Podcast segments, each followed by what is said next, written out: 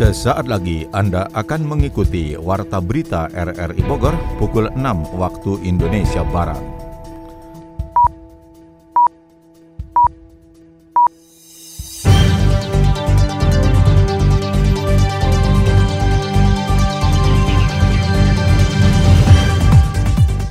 Selamat pagi. Saudara, kita kembali bersua lewat Warta Berita Minggu 23 April 2023. Berita akhir pekan kami isi dengan rangkuman berita sepekan. Siaran ini juga dapat Anda dengarkan melalui audio streaming RRI Playgo dan dapat Anda dengarkan kembali lewat podcast kami di Spotify, Anchor, Podtail, dan Google Podcast. Bersama saya Mukhlis Abdillah, inilah rangkuman berita sepekan selengkapnya. Saudara, rangkuman berita sepekan kita awali dari Kabupaten Bogor, di mana tahapan pemilu 2024 di Kabupaten Bogor memasuki proses pencetakan daftar pemilih sementara. Berikut catatan Yofri Haryadi.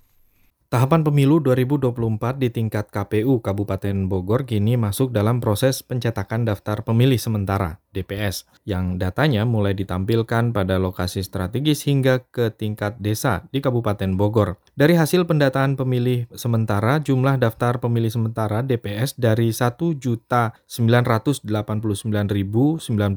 DPS laki-laki dan 1.912.408 86 perempuan dengan total keseluruhan 3.901.583 calon hak pemilih pada pemilu 2024 nanti. Ketua Divisi Perencanaan Data dan Informasi KPU Kabupaten Bogor Asep Saipul Hidayat menjelaskan, data tersebut masih dapat berubah dan menerima masukan dari PPS tingkat desa dan PPK tingkat kecamatan mulai tanggal 12 April hingga 2 Mei nanti. Lebih lanjut, Asep menambahkan potensi terjadinya urbanisasi pasca Lebaran atau Idul Fitri 1444 Hijriah nanti yang akan mempengaruhi jumlah DPT, ada portal DPT online yang dapat digunakan petugas PPS di lapangan untuk melakukan verifikasi dan perubahan data sesuai prosedur kita kan sudah nih Kang, sudah mencetak hasil DPS, ya. kemudian sudah dicetak, kemudian diserahkan ke PPK ke desa, ke PPS, PPS sudah sudah di PPS, kemudian oleh PPS cetakan itu ditempelkan di tempat-tempat strategis, biasanya di kantor desa gitu. Basisnya adalah TPS, semua TPS di situ ditempel. Nah, bagi warga masyarakat yang belum terdata di situ, maka ada kesempatan nih dari tanggal 12 sampai tanggal 2 ini Kang milih DPTB menggunakan A5 itu itu nanti prosesnya akan diinformasikan kemudian ke apakah ke PPS, PPK atau langsung ke KPU nanti. Proses yang akurat menghasilkan pemilu yang kredibel dan dipercaya, meski tidak memiliki program studi berkaitan dengan ilmu politik secara langsung, IPB University ternyata menjadi bagian dalam mengawal tahapan pemilu hingga proses penghitungan suara pemilu 2024 nanti dengan pendekatan ilmu yang dimiliki. Tidak hanya tingkat Bogor saja namun juga nasional, seperti disampaikan Rektor IPB University, Profesor Arif Satria. IPB sekarang dipercaya oleh KPU untuk membantu dalam pengawalan sistem informasi uh, pemilih. Ya, sekarang sedang dikembangkan oleh IPB, teman-teman di ilmu komputer dan di tim BPB sedang mempersiapkan membantu KPU untuk itu. Pandangan kami, kami tentu secara institusi tidak punya kompetensi dalam bidang politik, tapi prinsipnya adalah kita menghendaki pemilu yang murah, pemilu yang efisien, ya. Jangan pemilu yang mahal seperti sekarang ini yang menghasilkan proses yang kemudian berdampak negatif di kemudian hari. Pemilu yang murah itu pemilu yang menggunakan teknologi. IPB memiliki program studi teknik komputer, statistika, dan ilmu aktuaria yang diterapkan mengawal suara calon pemilih dan hak pilih pada pesta demokrasi nanti. Ditegaskan Rektor IPB Arif Satria, pemilu yang efektif adalah pemilu yang berbiaya murah, namun menghasilkan pemimpin yang mengantarkan kesejahteraan bagi rakyat. PLT Bupati Bogor memastikan ruas jalan di Kabupaten Bogor sudah diperbaiki pada arus mudik balik Lebaran. Adi Fajar menurunkan catatannya. PLT Bupati Bogor Iwan Setiawan memastikan ruas jalan di Kabupaten Bogor sudah diperbaiki pada arus mudik lebaran yang berlangsung pada 19 hingga 26 April 2023. Ia mengaku sudah melihat langsung perbaikan jalan-jalan itu baik jalan kabupaten, provinsi maupun nasional selama safari di bulan Ramadan ke wilayah. Seperti di wilayah timur Kabupaten Bogor meliputi Cilengsi, Jonggol hingga Cariu dan di wilayah selatan seperti Ciawi, Megamendung dan Cijeruk. Saat ini masih ada sejumlah perbaikan jalan yang masih berlangsung dan akan terus dipercepat hingga rampung sebelum lebaran. Saya sudah sering ya, saya kan di kegiatan jumbling, eh, tarling itu melewati beberapa dari ujung barat, timur, tengah, utara sudah banyak saya sudah itu jalur-jalur kecamatan jalur-jalur kabupaten apa jalur-jalur jalan provinsi saya kemarin ke Bogor Timur saya langsung kontak ke dinas kita dan kontak ke provinsi. Ini jalur Transyogi jalur Cariu jalur Tanjung Sari sudah dalam proses perbaikan. Saya lihat langsung kemarin. Terus sekarang selatan sudah sedang berjalan. Sementara untuk ruas jalan nasional lanjut Iwan saat ini juga sedang dalam perbaikan begitupun dengan jalan kabupaten namun di wilayah barat dan utara, Iwan mengungkap saat ini belum ada perbaikan karena prosesnya bertahap. Namun pihaknya sudah meminta kepada dinas teknis dan berkoordinasi dengan Provinsi Jawa Barat untuk mengejar pemeliharaan jalan mudik pada lebaran 2023 ini. Di barat yang belum, mungkin nanti kemarin uh, koordinasinya ini bertahap Pak. UPT, UPT atau balai-balainya uh, utara belum, ya kami meminta untuk segera sebelum lebaran sudah diperbaiki. Itu untuk provinsi. Tapi untuk nasional juga sedang, dan di kabupaten saya juga sudah perintahkan pemeliharaan jalan-jalan di kabupaten untuk segera dilaksanakan dan alhamdulillah sudah mulai berjalan. Pemerintah Kabupaten Bogor terus berupaya memberikan pelayanan mudik bagi masyarakat dengan melakukan perbaikan jalan lintas mudik demi kenyamanan dan keamanan pengendara. Selain itu, Pemkap Bogor bersama kepolisian dan TNI membuka pos PAM dalam rangka monitoring terhadap arus mudik dan balik 2023 di titik-titik rawan kemacetan dan kriminalitas. Menjelang Idul Fitri 1444 Hijriah, ruas jalan alternatif dan jalan penghubung antara desa dan kecamatan di Kabupaten Bogor banyak yang rusak. Kita simak catatan Yofri Haryadi. Jelang Idul Fitri 1444 Hijriah, ruas jalan alternatif dan jalan penghubung antar desa dan kecamatan di Kabupaten Bogor banyak yang rusak. Kerusakan hampir merata di berbagai wilayah mulai dari Kecamatan Ciampea, Sukamakmur bahkan Dramaga dan Ciomas Kabupaten Bogor. Kerusakan jalan yang nantinya akan dilintasi oleh pemudik dari Bogor itu pun juga akan ramai dipergunakan sebagai jalur wisata pasca Idul Fitri. Kerusakan jalan terutama jalan penghubung antar kota dan jalan lingkungan di Kabupaten Bogor itu pun mendapat sorotan Ketua Komisi 3 DPRD Kabupaten Bogor, Tuti Alawiyah. Diungkapkan Ketua Komisi 3 masih adanya praktek ijon proyek dan kontraktor abal-abal menjadi salah satu penyebab kualitas jalan yang dikerjakan buruk. Jalan-jalan rusak, aduan masyarakat. Terus Bunda emang lihat langsung jalan-jalan rusak itu luar biasa. Karena apa? Terjadinya adanya kontraktor abal-abalan kontraktornya itu yang kurangnya cash flow money gitu loh ya. Hanya tinggal tunggu termin termin termin ternyata kan nggak dijalankan nggak diteruskan gitu. Terus jual beli antara proyek. Uh, proyek. Lebih lanjut PLT Bupati Bogor Iwan Setiawan telah memberikan instruksi kepada Dinas PUPR segera melakukan pemeliharaan dan perbaikan ruas jalan yang rusak. Ruas jalan yang rusak meliputi jalan penghubung antar desa dan kecamatan termasuk jalur menuju objek wisata. Ada yang kondisinya mengalami pergeseran tanah dan ada yang aspalnya terkelupas, berbatu dan berdebu. Memang ada beberapa jalur menuju ya, bukan tempat wisatanya, tapi menuju jalur wisata ada tanah-tanah yang masih bergerak ya.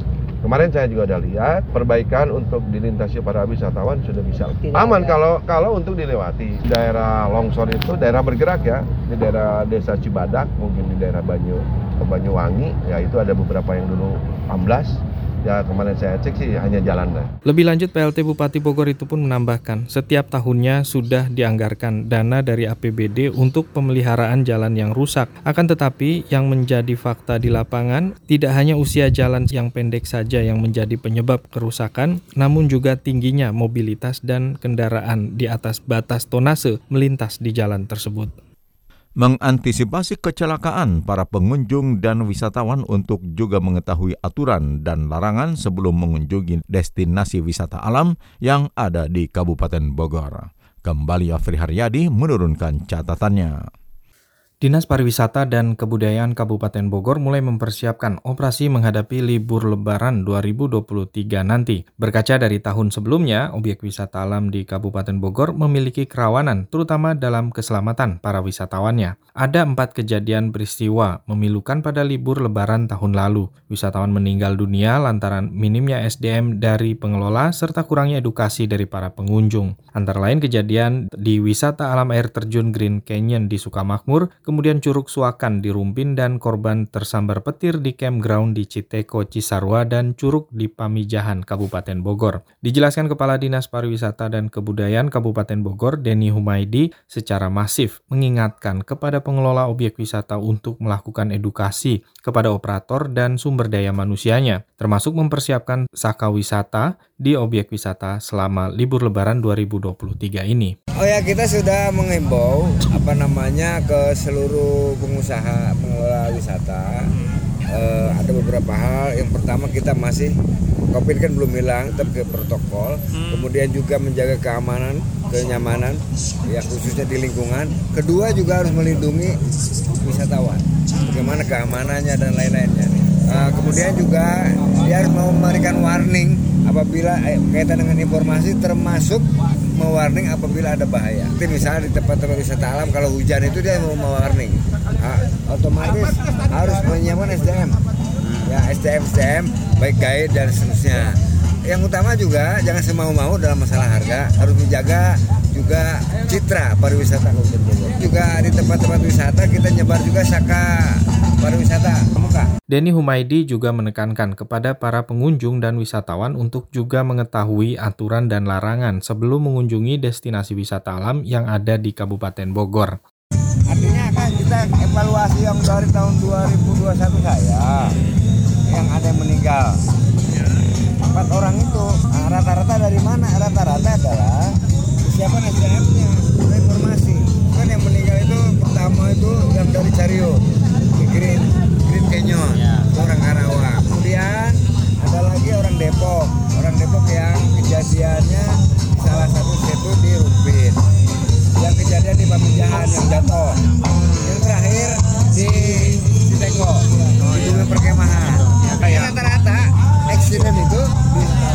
Selain persoalan pengelolaan objek wisata, lebih lanjut Kadis Budpar Kabupaten Bogor juga mengingatkan penerapan protokol COVID-19 masih diberlakukan selama libur lebaran 1444 Hijriah ini, serta meminta tidak mematok tarif masuk dan tarif parkir yang tidak masuk akal kepada pengunjung wisata khususnya dari luar wilayah Bogor.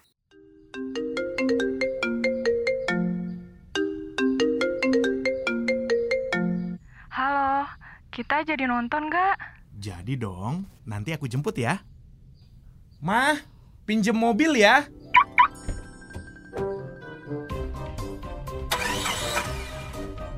Aduh, pakai habis lagi nih bensin. Nonton 100 ribu. Makan 100 ribu. Beli bensin 200 ribu. Ah, mahal banget. Bingung uang habis di bensin? Naik transportasi umum aja. Aksesnya mudah, fasilitasnya nyaman, minim polusi, dan yang paling penting, tarifnya ramah di kantong. Yuk, transportasi umum menunggumu. Ya, udah sampai nih. Yuk turun yuk.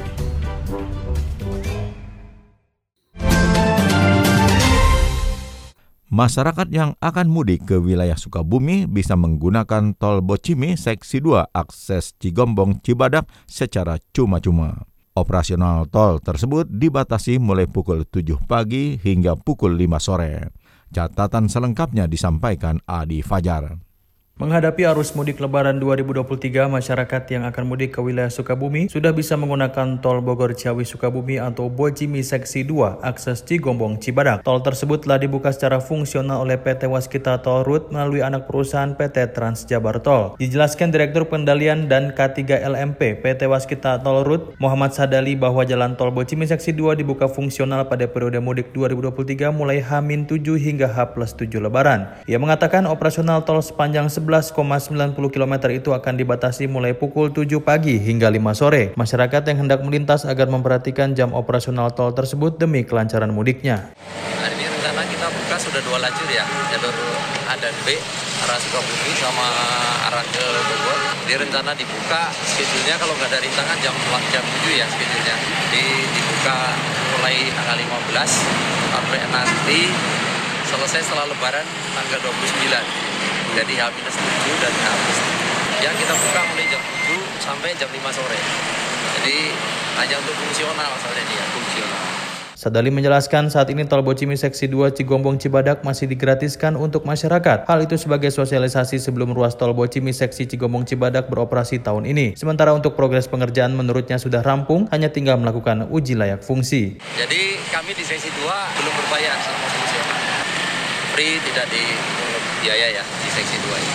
Sudah selesai, tinggal perapian aja dikit, tapi praktis sudah tinggal kami nanti proses ke fungsi. Jalur fungsional tol Bocimi Seksi 2 hanya diperuntukkan bagi kendaraan golongan 1 dengan ketinggian maksimal 2,1 meter. Serta guna meningkatkan kenyamanan selama berkendara, pengguna jalan diimbau untuk membatasi kecepatan kendaraannya maksimal 60 km per jam. Pihaknya berharap dengan dioperasikannya kedua ruas tol itu secara fungsional dapat memperlancar lalu lintas selama periode mudik dan balik 2023. Festival Rampak Bedug mewarnai bulan suci Ramadan di Kecamatan Rumpin, Kabupaten Bogor. Yofri Haryadi menurunkan catatannya. Bulan Ramadan ini, Kecamatan Rumpin, Kabupaten Bogor dimeriahkan dengan Festival Rampak Beduk yang digelar dua hari pada Jumat dan Sabtu malam minggu kemarin. Kegiatan yang dimeriahkan para santri dan remaja masjid asal Kecamatan Rumpin itu pun menjadi bagian menjaga tradisi seni rampak beduk di 14 desa di kecamatan tersebut. Kegiatan positif yang digagas komisioner KNPI kecamatan dan pengurus PCNU setempat itu pun diikuti oleh belasan peserta. Yang satu pesertanya melibatkan sedikitnya tujuh orang penabuh beduk dan pelantun takbir. Saat berlangsungnya kegiatan di pelataran Masjid At-Taimiyah di Kampung Temanggungan RT 3 RW 3 Desa Taman Sari Kecamatan Rumpin usai tarawih, peserta sekaligus Ketua KNPI Kecamatan Rumpin Munzir mengungkapkan kegiatan tersebut selain menepis isu negatif sebagai remaja Sebagian remaja di sana pada Ramadan juga memberi contoh positif dalam berkegiatan. Bangga dengan adanya festival Rampak Beduk Semoga ke depannya semakin jaya dan sukses. Apakah? Saya tadi bawakan lagam dengan berbagai berbagai macam variasi ya. Uh. Ada empat variasi ram namanya rampak beduk. Begitu. Sebelumnya sih belum ada persiapan. Orang-orang juga orang pekerja semua. Uh. Nah jadi ini dengan dadakan, dadakan semua. Saya latihan seminggu satu kali. Itu pertama di Puncang, eh, alhamdulillah juga dapat juara dua di Puncang sekecamatan Rumpin. Nah di sini juga alhamdulillah juga eh, di Temanggungan dapat juara pertama dan saya sangat bangga. Tim Rampak Beduk Ketua KNPI Rumpin itu pun tidak hanya berprestasi di tingkat Kabupaten Bogor dan kerap juara mengikuti festival serupa hingga Kabupaten Tangerang, Provinsi Banten. Pada kesempatan itu, Sekretaris Kecamatan Rumpin Asep Ahmad Sudrajat mengapresiasi Festival Rampak Beduk yang digelar KNPI bekerjasama dengan MWCNU Kecamatan Rumpin adik-adik kami yang dari KNPI yang kerjasama dengan Majelis Wakil Cabang Nahdlatul Ulama Kecamatan Rumpin untuk melestarikan salah satu budaya peninggalan Karugun kita lah, namanya Festival uh, Hampak Beduk. Dan intinya dengan festival ini, apalagi di bulan Ramadan, tentunya dalam rangka melangitkan siar Islam dan memberikan nilai-nilai agama khususnya pada generasi muda dan remaja termasuk juga anak-anak. Para peserta rampak beduk ini pun akan menghiasi sudut-sudut perkampungan di Rumpin Bogor menyambut Idul Fitri 1444 Hijriah. Wilayah yang terkenal sebagai eksploiter tambang galian C di Kabupaten Bogor itu pun masih meninggalkan banyak pondok pesantren yang kuat dalam menjaga ajaran Islam dari para leluhurnya. Saudara, Anda tengah mengikuti rangkuman berita sepekan dari Radio Republik Indonesia Bogor. Kota Bogor sedikitnya mengerahkan 1.300 personil untuk menjaga keamanan dan ketertiban libur Lebaran 2023. Catatan selengkapnya disampaikan Sony Agung Saputra.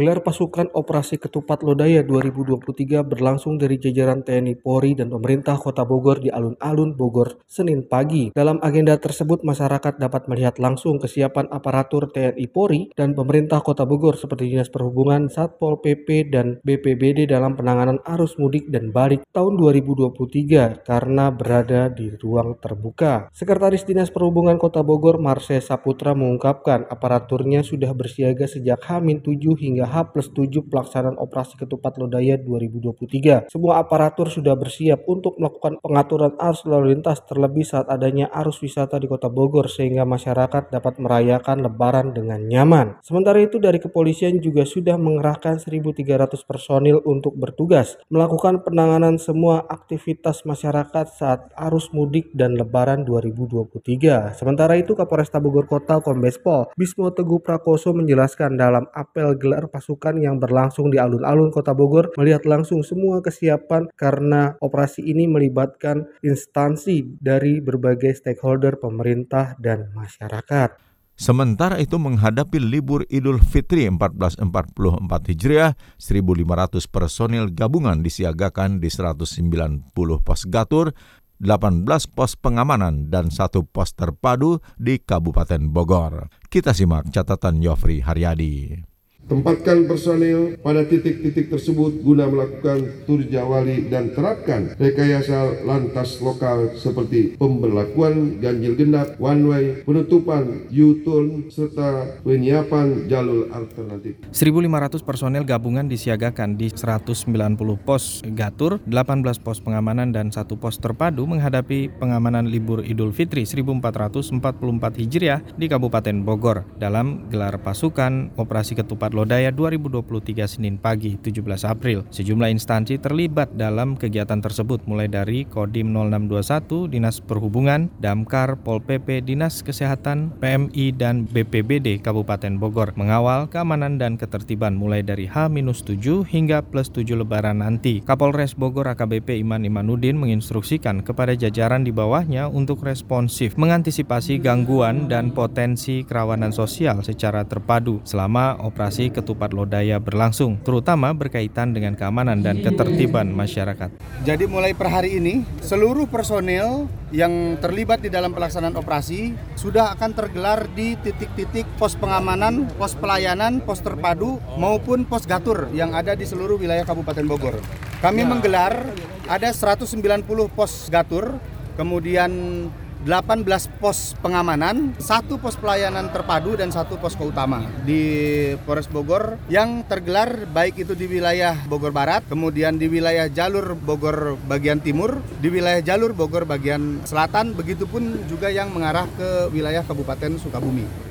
Kegiatan rutin tahunan dalam pengamanan libur dan mudik lebaran tahun ini berbeda dengan tahun sebelumnya. Dibukanya PPKM dan objek wisata dipastikan menjadi serbuan wisatawan pasca Idul Fitri nanti. Mengetahui potensi itu pun PLT Bupati Bogor Iwan Setiawan memastikan untuk menjaga fisik dan kesehatan petugas yang terlibat dalam menjaga operasi Ketupat Lodaya 2023. Kesehatannya di hmm. Dinkes kita dan mungkin nanti dari rumah sakit saya sih menghimbau ya kepada personel yang memang ini dan juga meminta kepada rumah sakit atau dinkes ya harus menjamin ya para petugas ini kesehatannya prima ya. Bila perlu tambah vitamin di kita bantu ya nanti mungkin Hamin apa dari besok ya kami akan instruksikan lah Dinkes untuk membantu dan empat rumah sakit membantu untuk meningkatkan daya tahan para petugas supaya bekerja dengan maksimal tidak kalau udah kuat fisiknya insya Allah. Gitu. Dengan mengangkat tema besar mudik aman berkesan, kegiatan gelar operasi itu pun ditutup PLT Bupati didampingi Kapolres melepas 10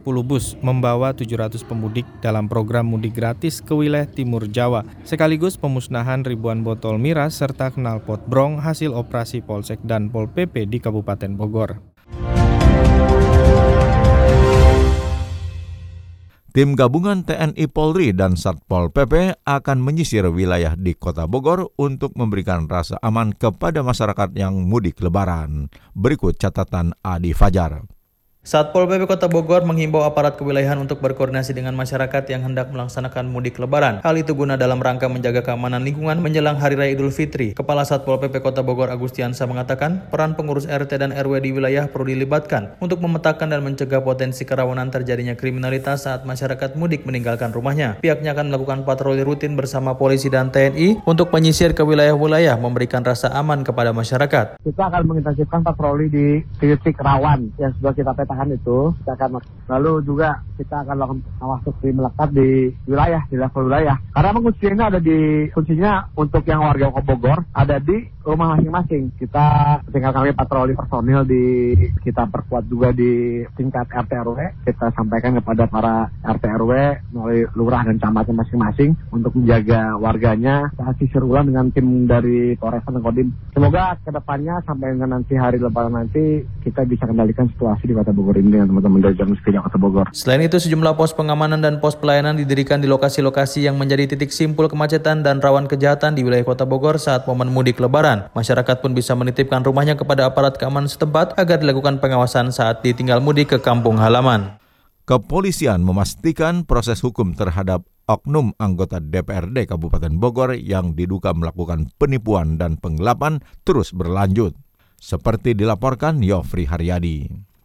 Dugaan penipuan dan penggelapan yang dilaporkan warga terhadap oknum DPRD Kabupaten Bogor berinisial EK masih dalam tahap pengumpulan saksi dan terlapor. Berdasarkan keterangan awal, ada dua orang terlapor yang diduga melakukan tindakan pidana yang kini masih dalam proses. Pelaporan yang dilayangkan terhadap oknum anggota DPRD Kabupaten Bogor adalah dugaan berkaitan dengan jual beli tanah serta persoalan perizinan berkaitan dengan jasa urusan yang diminta oleh terlapor. Saat dikonfirmasi terkait hal itu pun Kapol Kapolres Bogor AKBP Iman Imanuddin memastikan proses hukumnya tetap berjalan dan jika sudah terpenuhi unsur pidananya maka akan ditingkatkan pada proses selanjutnya yakni penahanan tersangka. Masih masih masih proses sidik.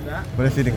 Masih proses sidik. Pemeriksaan saksi-saksi dan pemenuhan alat bukti masih terus berjalan dilaksanakan. Nanti kalau ada ditemukan sudah mengarah pada perbuatan yang dilakukan oleh seseorang sehingga bisa ditetapkan tersangka ya penyidik akan melakukan sesuai dengan prosedur hukum yang ada. Apa benar kerugiannya sampai 21 miliar atau 20 miliar? Sebagaimana yang dilaporkan sih tidak. Tidak ada imunitas bagi anggota legislatif jika terjerat pidana terlebih sudah memenuhi dua alat bukti untuk ditindaklanjuti. Ketua DPRD Kabupaten Bogor Rudi Susmanto tidak akan melakukan intervensi apa pun dalam pemeriksaan kepolisian terhadap anggotanya. Kami juga sudah dengar tentunya tahapan tersebut kita hormati proses hukum yang berlaku. Kita tidak melakukan intervensi apa pun. Hmm. Selama benar akan tetap menjadi benar, kalaupun salah tentu proses hukum akan berjalan. Ya kalau memang ketentuannya harus seperti itu, kita menghormati proses hukum.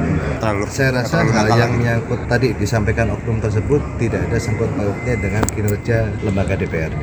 Hmm. Itu adalah pribadi anggota DPRD masing-masing. Terkait perkara itu pun baik pimpinan fraksi dan pimpinan partai politik yang bersangkutan belum ada upaya atau rencana penempatan pengganti antar waktu PAW terhadap anggota dewan bersangkutan EK yang terjerat masalah hukum. Sopir angkot di kota Bogor menggelar mogok operasi menuntut agar bis kita Transpakuan kota Bogor segera berbayar. Catatan selengkapnya disampaikan Sony Agung Saputra.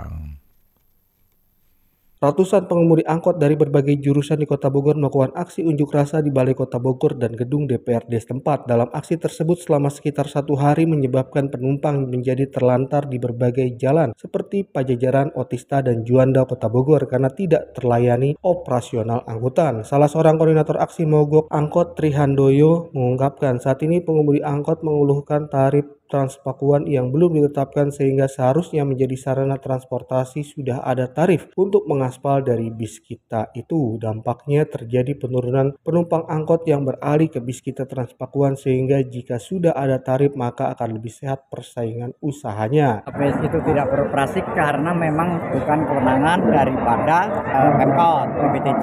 Tetapi besok akan ada rapat video dengan BPTJ dan kementerian di sini dan kami boleh ikut. Tiga orang perwakilan akan sampaikan kalau tidak cepatnya hari itu keluar kita suruh berhentiin dulu. Berhenti karena biar tidak beban di sini tapi bebannya di sana. Ini sekarang ke Dewan, ini berhenti pasti berhenti karena apa? Tadi setelah ini batasan umur kami atas kebijakan sini besok mulai besok sampai setelah Lebaran tidak akan ada rahasia, tidak ada pengadangan. Udah itu aja. Beroperasi kembali normal. Menyikapi hal tersebut, Kepala Dinas Perhubungan Kota Bogor Eko Prabowo mengatakan untuk tarif bis kita Transpakuan sudah menjadi ketetapan dari pemerintah pusat melalui Kementerian Perhubungan dan Kementerian Keuangan. Nantinya pemerintah Kota Bogor akan berkoordinasi dengan pemerintah pusat terkait adanya desakan pengemudi angkot yang menetapkan tarif bis kita Transpakuan. Kami sepakat eh, menjelang Lebaran diminta Dinas Perhubungan untuk tidak melakukan upaya penegakan hukum, pengawasan pengendalian, operasi penertiban angkot. Ya kami sepakat oke okay, selama bis kita belum bertarif maka kami hanya menghimbau kepada pengemudi pemilik angkot untuk tetap melakukan SOP dalam melaksanakan transportasi umum. Bukan batasan tapi pengendalian segalanya di lapangan kan. Ya SOP-nya kan banyak ya. Saat ini pihaknya juga mengupayakan agar pengemudi angkot kembali beroperasi melayani penumpang sehingga mereka tetap mendapatkan kemudahan beraktivitas sehari-hari menggunakan transportasi umum.